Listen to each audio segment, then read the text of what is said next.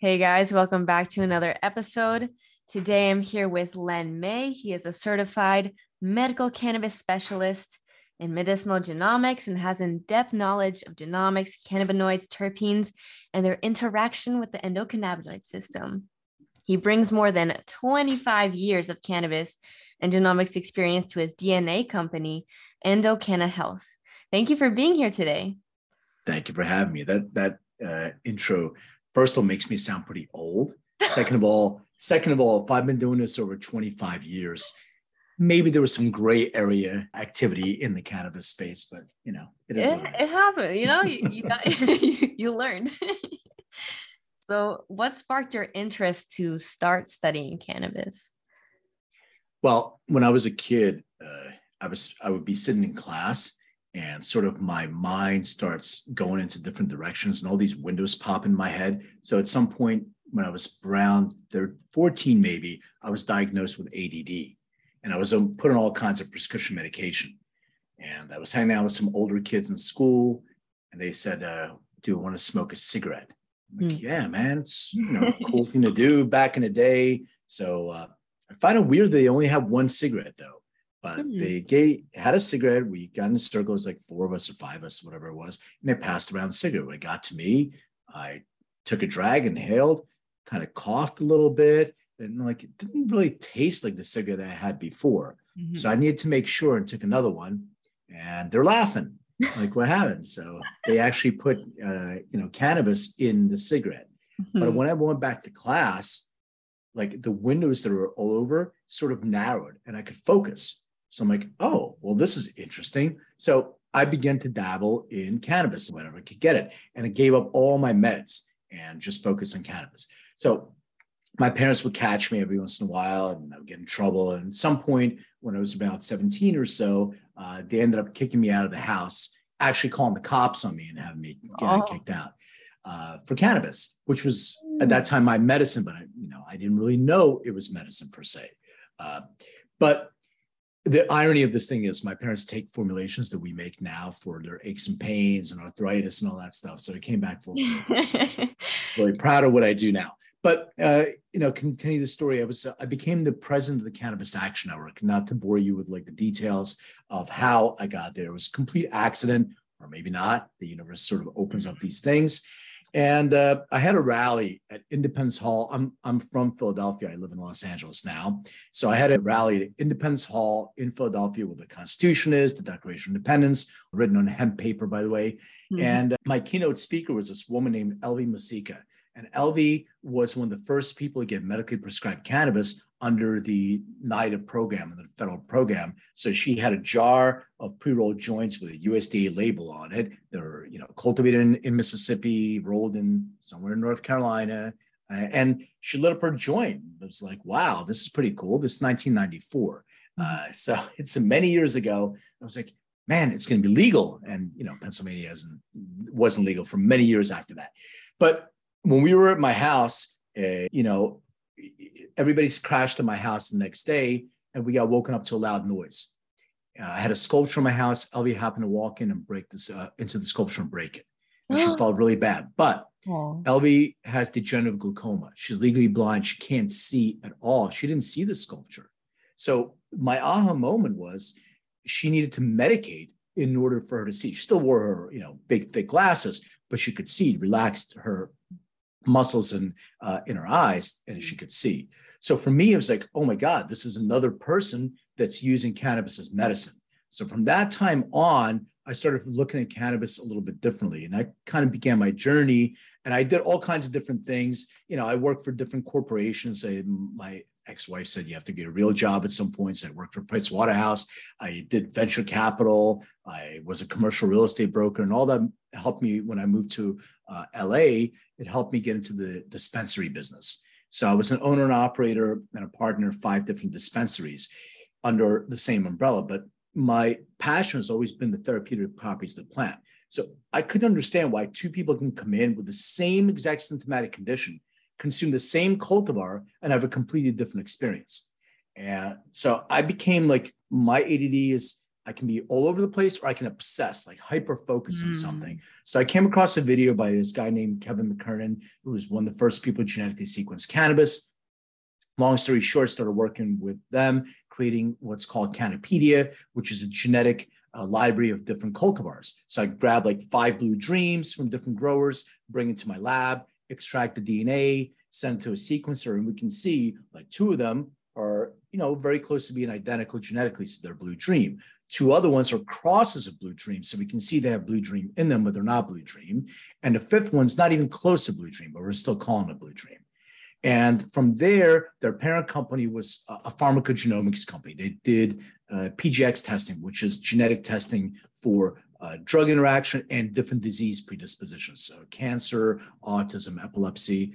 And uh, you know, once again, long story, but my second light bulb moment was we have plant genetics, we have human genetics. Let's put those two together so we can create a more personalized experience for people. But the personalized experience isn't about finding your ultimate cannabis uh, cultivar or, or chemovar. It's about helping people avoid what I call sharp corners. So they avoid an adverse event that they're predisposed to, so then they can find a more optimal experience. They can look at a drug to drug interaction, supplement interaction. They can dose according to their metabolic function and then be able to find what works best for them. So anyway, that's how. Wow. that's actually so amazing because a lot of people have to go into their cannabis journey pretty blind, like having no idea what's going to work for them.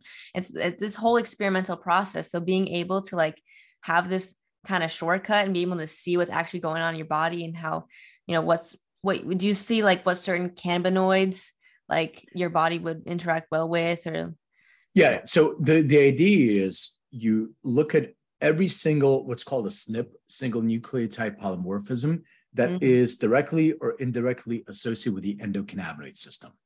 Once you identify those genetic predispositions, you look at uh, reports of where you have a genetic predisposition that may be mm-hmm. uh, triggered or expressed, turned on, like on and off switches by your lifestyle, what you do. And, and consuming mm. THC can be one of them. So to give you an example is, let's say you and I are smoking a joint. Now, this is BC because, uh, you know, before COVID, you could do that. Now we're supposed to be really careful. So we're smoking a joint and uh, our heart rate increases, which is absolutely normal because THC is a vasodilator. So mm-hmm. it'll help dilate your blood vessels, your heart will pump faster. So I'll use me as an example. Let's say that I have a predisposition to stress reactivity. So as my heart rate increases, I can trigger my genetic predisposition to stress reactivity, which can start create making me feel more stressed or anxious. Now, I may also have a predisposition to PTSD. So if that happens, what can actually be triggered again through my stressful event is an experience I may have had two years ago at a party that I felt the same way. So now it's playing the movie over and over and I'm freaking myself out even more. Mm. Now I also have a predisposition to a slow rate of fear extinction. So when you when you have a traumatic event, your brain stores that in the subconscious because it likes to conserve energy. But under a great deal of stress, it can actually pull that event up and you can deal with that in a moment. So maybe a car hit me when I was riding my bike when I was nine years old. And all of a sudden that memory came up. And now I'm having some sort of, you know, anxiety event. I don't want to call mm. it a hmm. panic attack, but something similar to that. So this happens. Imagine if this happened for the first time that a user, Grandma Mary, used uh, cannabis for you know to help her with her after a chemo treatment, and she has it. She'll never go back to cannabis again, and she'll tell everybody else to stay away from the devil's lettuce. Yeah. So that's that's number one. Number two is method of consumption. So there are certain medications that you can take, and they can be an inducer or an inhibitor. So you got to be really careful combining cannabinoids and then dosing. So if I'm a poor metabolizer of THC and I'm consuming an edible, so mm-hmm.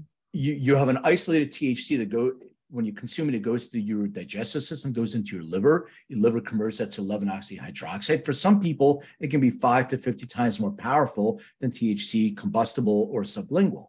Mm-hmm. And if you have a predisposition to uh, what's called psychosomatic events, which is like psychosis like events. So, number one, you took too much. It's a slower onset. It's a very powerful onset. People trip out on having too much THC. And then also it can trigger that, you know, psychotic episode for somebody. Mm-hmm. So we want to mitigate all those things to make sure that people have a more personalized experience with their cannabis use. Definitely. That that would be that would save a lot of people's time. And so like a lot of my friends, for example, like I can take the same amount of edibles as them and I'll be fried and they yeah. they'll be completely fine. And so what is the explanation for people like not being, you know, sensitive to edibles? Yeah, I mean it's a great question. Um, so there's a series of genes. They're called cytochrome P450. Every single cytochrome P450 family gene produces an enzyme that helps you metabolize something. So mm. there's one for lactose, there's one for gluten. And when you're a poor metabolizer of that, you're poor, you're a poor metabolizer of lactose. So people say lactose intolerant or mm. glu- gluten intolerant, uh, no, without you know a, a diagnosis. There are specific ones for THC and CBD and CBD and THC together. So there's one called CYP2C9, which produces an enzyme that metabolizes THC, is uh, CYP3A4, which actually metabolizes CBD and THC together. So if you are a poor metabolizer of THC or, or ultra slow metabolizer of THC and you consume an edible, so 11 oxyhydroxide, as we just mentioned now, can be a lot more powerful than you know than THC, than delta 9 THC. That uh, first of all, second of all, if you're a poor metabolizer, you can have a slower onset. So the onset will be slower. It can be a lot more powerful, and it can last a lot longer. So we can all three of us can take one edible and have a completely different experience. Uh, you know, first of all, the high from an edible is different anyway because it goes to your liver, then it uh, binds to your CB1 receptor. But depends on how you metabolize, that can determine your overall experience. And if you have other predispositions to stress or mood, some people have anxiety, some people have depressive states, depending on what it is that you're consuming, it can actually trigger that expression individual. So that's why we're all different. And it's why you want to personalize your experience with cannabis, not only cannabis, everything you consume definitely. definitely cannabis. Yes, everyone's bodies are different. And so, what's so special about the endocannabinoid system? Many things. That's a great question. uh, so, the endocannabinoid system is a primary modulating system. And what it, its role is to maintain balance or what's called homeostasis within the body. But the way that it works is really interesting. It actually gets signals from all the other systems and think of it as like sort of salmon swimming upstream. It goes up the central system, and then the brain, amygdala, and certain parts of the brain make a decision which neurochemicals to release in, in order to uh, keep the other systems in balance. So the two neurochemicals, endogenous endocannabinoids that the endocannabinoid system produces are anandamide and 2-AG. So the word anand means bliss in Sanskrit. Uh, so this is um, when you consume the decarboxylate version of THC, which is delta 9, it binds your CB1 receptor and releases anandamide. Uh. CBD has an affinity for the CB2 receptor. Those receptors are located throughout your immune digestive system in different parts of the body. And the CB1 receptors are located throughout your central nervous system, your brain, et cetera. So those control mood, uh, those control uh, things like uh, appetite uh, and, uh, and pain, the feeling of pain, et cetera. And then uh, the other ones are more focused on the other systems like the immune, inflammatory responses, et cetera. And they work in concert together. So if you have a, a if you have a deficiency in your own natural endocannabinoid system, you can actually subsidize that deficiency by taking phytocannabinoids. And I think the one thing that people don't understand, many things they don't understand, but the one thing they don't understand, and we learn all the time, is how drugs really work in your body.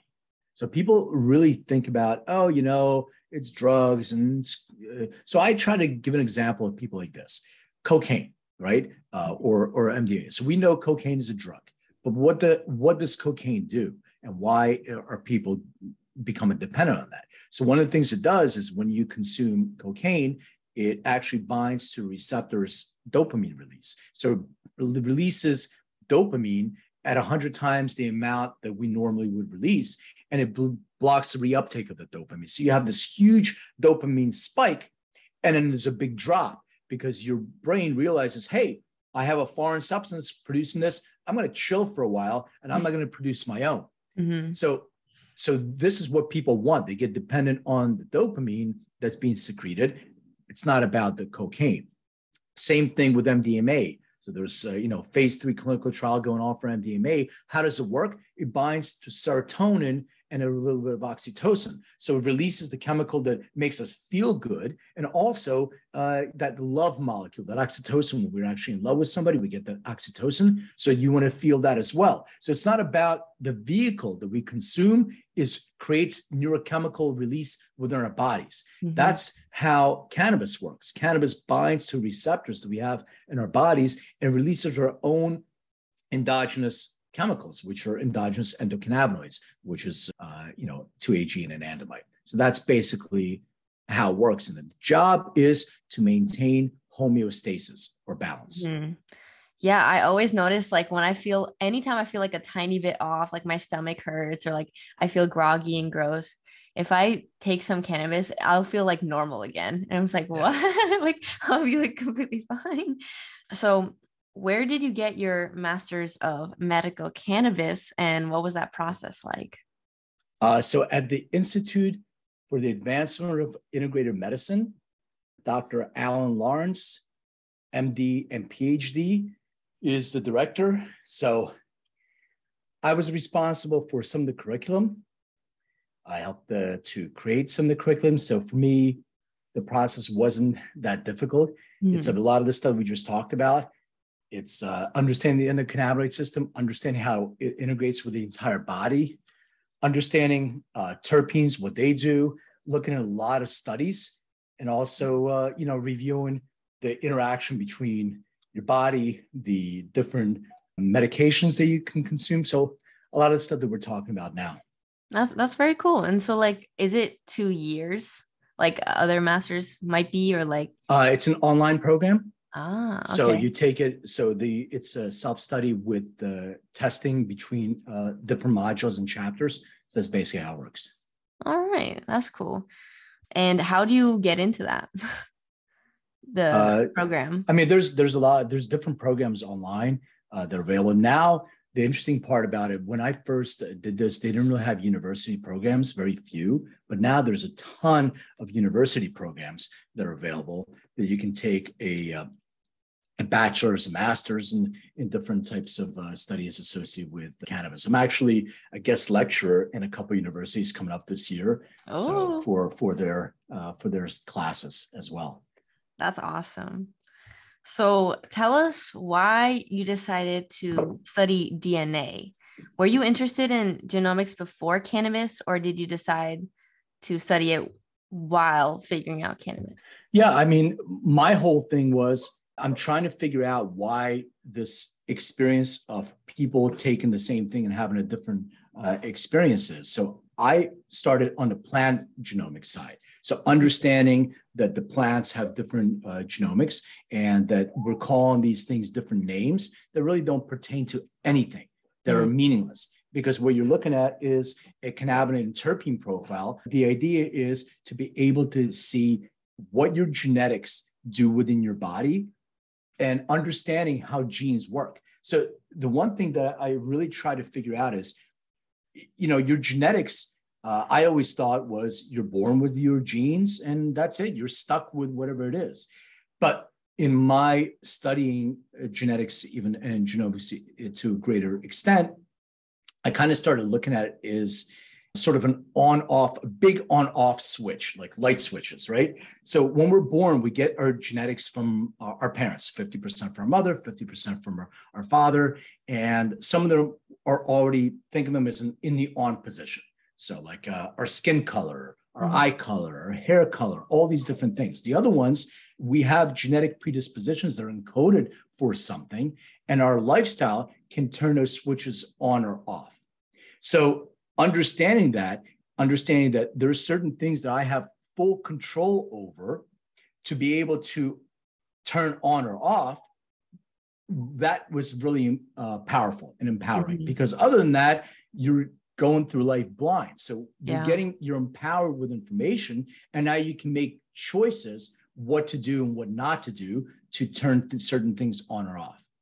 Yeah. I mean, so cool. Like being able to have that knowledge about your body is pretty sick. because because here's the thing not only do you want to know what you're predisposed to but you want to know what's expressed so to be Mhm. able to measure the expression is really key and how do you measure that well there's epigenetic tests uh, it's something we're getting into because we're doing whole genome sequencing now too. But also there's biometric feedback. So like a wearable the one i have now uh, like the endolink that can actually measure different biomarker changes. So you know if you're consuming a certain protocol you can see that you know your biometric changes uh, have been on a positive side or negative side. Like let's say for sleep. So if we're if we're measuring sleep we're not just measuring you know did you sleep for eight hours? It's quality of sleep heart rate variability blood oxygen level all these different things. And you can see this protocol is more efficacious than this protocol. So now we also have machine learning that learns patterns. So people with your genotype have taken this type of protocol and have shown this to be much more effective than than this. So now you have a real review of products or people like you that have taken this protocol. That's where they reported efficacy for as well Awesome. So, what does your company do and how does it work? So my company is called Endocanna Health. Where EndoDNA is the name of uh, the test. How it works is we are a health technology company focusing on precision medicine, precision therapeutics using DNA. So the first thing you do is you get an EndoDNA test, either from a website, doctors, or you know different retailers, and we're HIPAA and GDPR compliant. So you get the kit, you swab inside your cheek, you're registered because if you do not register before you send, we will not know that DNA belongs to you because it's fully anonymized and encrypted. You can also take your 23andMe, your Ancestry.com, or any other DNA test, and you can upload it to our site. We'll translate that and provide a report in 30 seconds or less. So if you mail this to our lab, it'll take a couple weeks. When you register in your portal, it'll show you the sample has arrived in the lab the DNA has been genotyped or sequenced, and now your report is ready. So you log into your portal, which is called mydna.live, and you have your report. The report will show you all the different symptomatic conditions, what you're predisposed to. It'll give you suggestions on ratios, cannabinoids, and terpenes. In addition to that, it'll show you drug interaction and it'll show you metabolic function for dosing. Within that, it'll also take you to a marketplace, which what we do is we use certificates of analysis, so test results from different brands. And it'll show you the how closely that product matches the suggested ratio. So it'll give you the percentage of match. It'll geofence where you can find that product. And now we're doing the feedback on that as well. So it's a fully bookended experience from your genetics to a product to you reporting back the efficacy of that product and learning how that will work for for individuals That's that's honestly like mind blowing that this is a thing. but I don't know if this is a weird question, but like, can you understand if there's something wrong? Like, for example, a person has breast cancer or something. Can you like somehow see that and like give them recommendations? yeah so great way? question great question so we are a direct to consumer Mhm. meaning that we're not FDA approved as a diagnostic tool. We are in, in, in Mexico, but we're not in the US. The FDA is not Oh. approved as a diagnostic tool. So if you're ordering this test or a general consumer, we cannot talk about diseases. So, for Mhm. give you an example, we can't talk about Parkinson's, but we can talk about tremors that are associated with Parkinson's. But if a doctor orders the test, they can do they can use it as a diagnostic tool if they choose. So cancer, breast cancer or whatever, it's been used for the last 50 years. There's a BRCA gene associated with breast cancer, mm-hmm. and it's been used for many years. So, so yes, a doctor can use a DNA test to show somebody that they have a predisposition to cancer or even a certain type of cancer uh, that that can be used for. But it's got to be ordered through through a physician, through a healthcare professional, in order for it to be used other than a symptomatic condition. That's why when I talk about, I never talked about disease per se, I talk about symptomatic condition. So we talk about stress and anxiety instead of a diag- diagnosis of, uh, you know, depression, for instance. Mm-hmm. Uh, we can talk about depressive states or mood, but we can't talk about a specific disease. Does that, right. does that make sense? Yes. And going off on that, so if you see that that this person has this condition, do like are there certain recommendations that pop up for that condition? Like is there data that you guys have like all these yeah. people with this? Yeah, so yeah. absolutely. Every single report has a peer review reference of PubMed quality or equivalent to. If mm-hmm. it does not have a reference, we do not include that. Also, it's a intelligent machine learning algorithm that's built. Every single time there's a new study, the mm-hmm. uh, the um, machine learning, the AI grabs the study uh, with our criteria, and we have a science board that we review those to make sure that they're sufficient to be included in uh, the profile. So we have um, like a four-person science board that makes that determination. So if it's a study of 10 people of Asian descent between the ages of 30 and 35, they're male, that'll probably be thrown out. It's too narrow of a study. So it has to be a little bit of a wider study.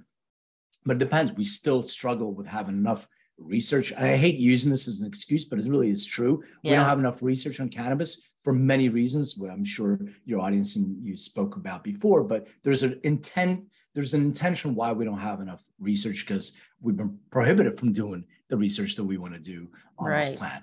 Uh, but there's research coming out internationally from Israel, from Canada, from other places, Denmark, uh, in the world. So we're grabbing all those things. So yeah, there are references to everything. And the other thing that we're short on references are minor cannabinoids.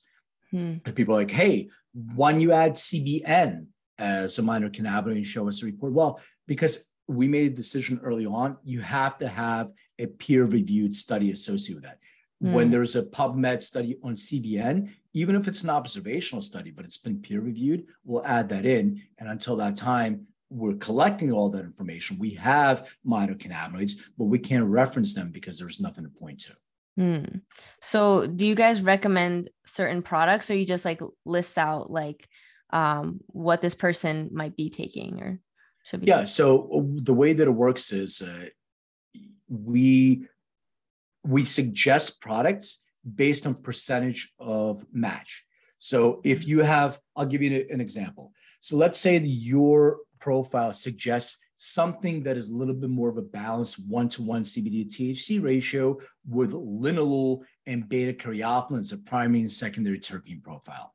Mm. So now what we would do is we would use the certificate of analysis from different companies and brands that will allow us to use their CFAs. We run that through an algorithm and we show you the percentage match based on your suggestions. So one to one, linalool beta caryophyllene.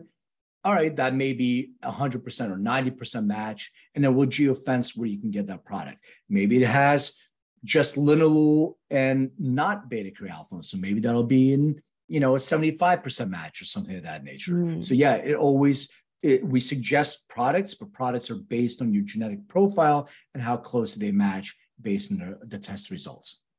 Yes, that's I love that. that's so cool. So, are there certain like cannabinoids or terpenes that can help with pain, for example? Yeah, I mean, uh, there's definitely studies associated with pain, and uh, uh, pain is an interesting one because there is the feeling of pain, which we feel, but there's also the underlying uh, issue that's causing the pain. Mm-hmm. So a lot of people come to us with pain and they also have issues sleeping. Well, it makes sense. If they're not sleeping, they feel pain. But there's also uh, an association with that and stress and anxiety. We just completed in clinical trials. We just completed a study on anxiety and pain, the correlation hmm. between that at CU Boulder. So there's a gene called FA, fatty acid amide hydrolase. That gene produces an enzyme that breaks down anandamide. So people that have a certain genotype, it's called homozygous. And just to explain the terminology, it's probably easier if I use this analogy. Computers have a binary code, ones and zeros, right? Underneath. And then we have this user interface on top. That's a basic way of understanding computers. Obviously, they have matured since that time, but like people use those ones and zero example. DNA communicates in four letters a C, a T, an A, and a G. They're called nucleotides. The combination of those letters are your genotype.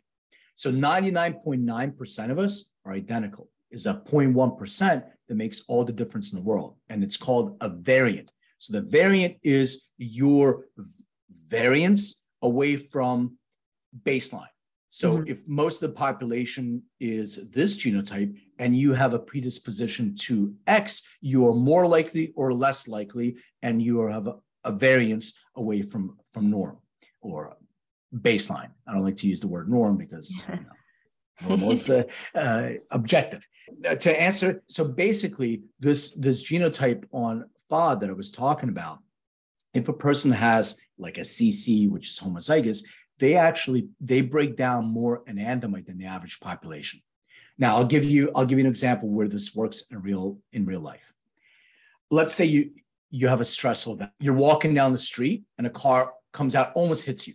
Mm. So all this stuff happens to us right away. We have neurochemicals that are pumped in our bloodstream. We have some adrenaline. We have some dopamine. We have some norepinephrine. We have cortisol. Now your brain realizes there's no lion chasing in the jungle, and it starts to do two things. It starts to reuptake those other neurochemicals that are pumped, and it starts creating new neurochemicals. One of them happens to be anandamide to get us back to homeostasis. Mm-hmm. Now, if you have this homozygous allele, you may break down more anandamide. So you're actually creating less anandamide than the average population. So over time, that cortisol level, it can stay in your bloodstream longer. And when it stays in your bloodstream for a long time, it can over time reduce your pH level, make you more acidic. Your mm-hmm. immune system responds to that by an overactive immune response. Cytokine was what we learned during, you know, COVID and all that stuff. So what we feel is inflammation. And we feel that inflammation starting a lot in our joints, our ankles our knees or our neck or back and all that stuff. So we can actually subsidize with phytocannabinoids. So THC, delta 9 will bind to CB1 receptor and actually release more anandamide we have to be really careful on the things I talked about before the that uh, you know the the stress reactivity. So somebody takes too much can actually uh, create more stress for them and have this. But to answer your question in a long-winded way, yes, there are cannabinoids. So number one, THC or delta nine can work as an analgesic, so it's a pain reliever. CBD itself uh, can work as an anti-inflammatory. So if you have the right combination of the major cannabinoids, you can actually address the feeling of the pain while you're addressing the inflammation that's causing that pain to begin with.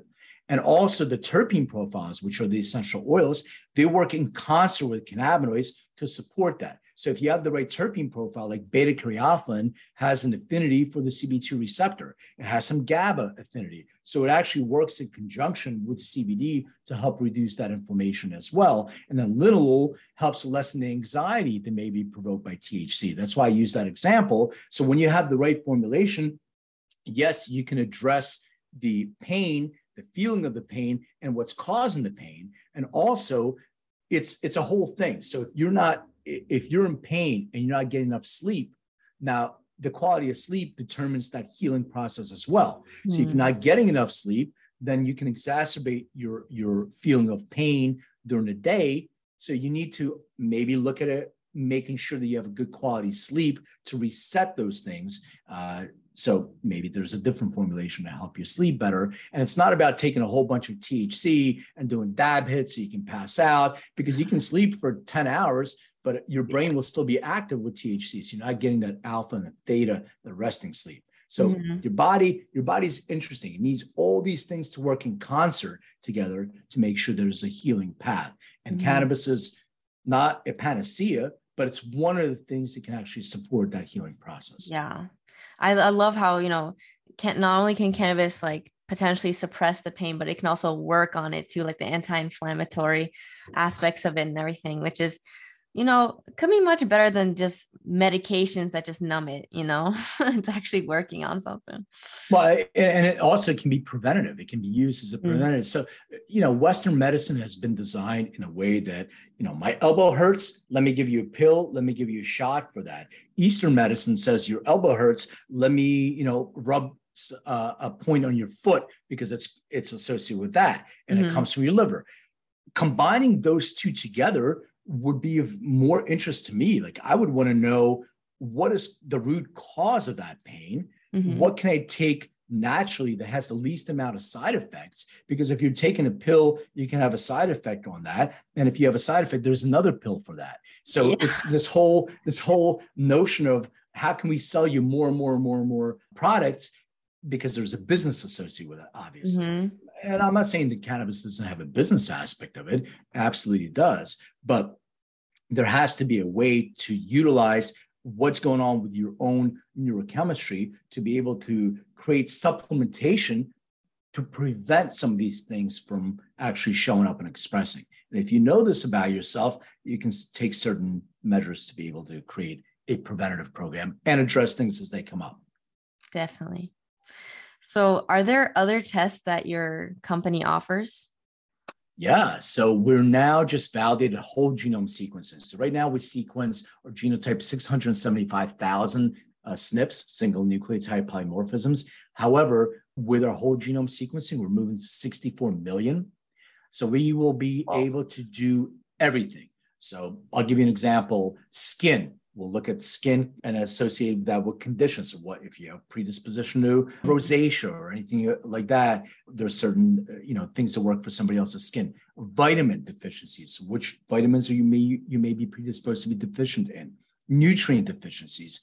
Pharmacogenomics, drug to drug interactions I mentioned before, but also we file a patent on our neuro DNA test. So it's our mental health test. And we're starting with treatment resistant depression first because there's over 30% of the population that get antidepressants that genetically will be resistant to those antidepressants, but will still get all the side effects for antidepressants.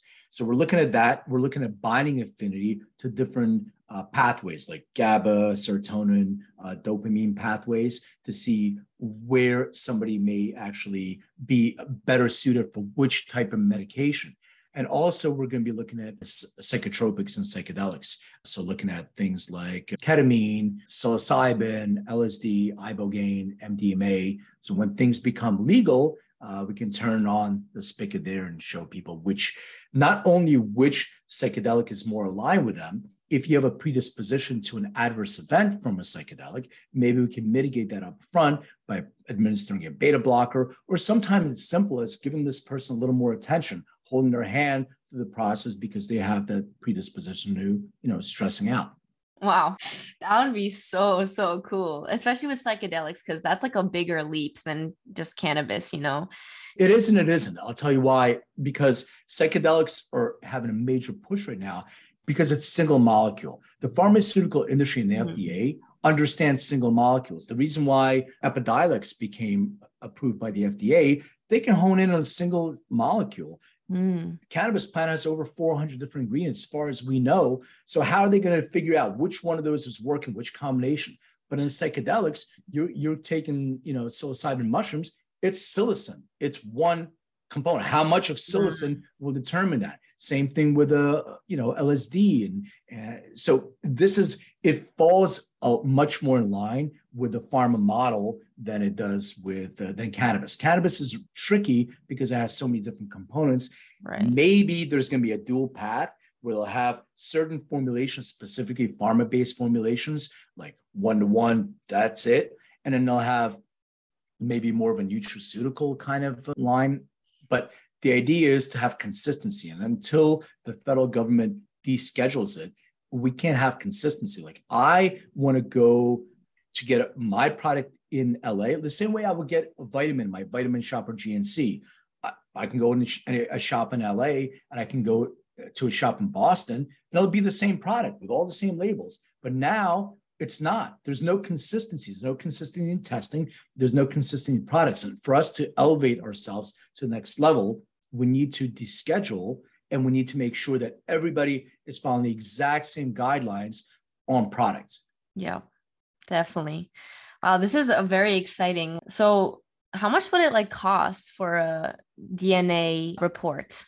Yeah, so the EndoDNA test retails at $199 and the raw data uploads, which are the uploads of uh, 23andMe and Ancestry or whatever, at retails at $49.95. Mm, nice. So a lot of people can get this done and figure it out. Yep. Yeah, because I I think it's definitely worth. I definitely want to try this. Like, feel like it's very worth it to figure out what your body is compatible with and save yourself some time and like actually hopefully get down to your problems sooner. well, what I'll do is I'll send you a code for a kit. I'll go over your results with you personally. And I'll also I'll send a code for you to share with your audience so you can share and give everybody a discount. Awesome. I know everyone would love that, including me. So where can people find you on social media, website, all that? So there's two. First of all, the company, Endocanna Health, we're EndoDNA on Instagram and everywhere else. And I'm Len May, and on Instagram, I think I'm Len May DNA, but it's L E N M A Y. I'm accessible LinkedIn, Twitter, uh, Instagram, Facebook, uh, YouTube, you name it. So, yeah, come find us. Sick. Thank you for sharing all of this. And I will, when you send me all that, I'll link in this description so no one will miss out on it. Cool. Thank you for coming on. yeah, thank you, Leah. I appreciate it. Thank great questions, by the way, and I oh, hope uh, thank you. uh, I hope we can redo this again when you get your results. If you would like to share them with the audience, yes. I'd be happy to come on and do it again. Definitely, definitely. Thanks for listening to today's show. To check out more great cannabis podcasts, go to podconnects.com. Here's a preview of one of our other shows. I'm Larry Mishkin, and I'd like to invite you to join Rob Hunt and me on our weekly podcast, The Deadhead Cannabis Show. Each week, we explore the latest cannabis and jam band news and reminisce with other deadheads and jam band lovers about the great musical acts that we've seen and heard. Check out a new episode every Monday.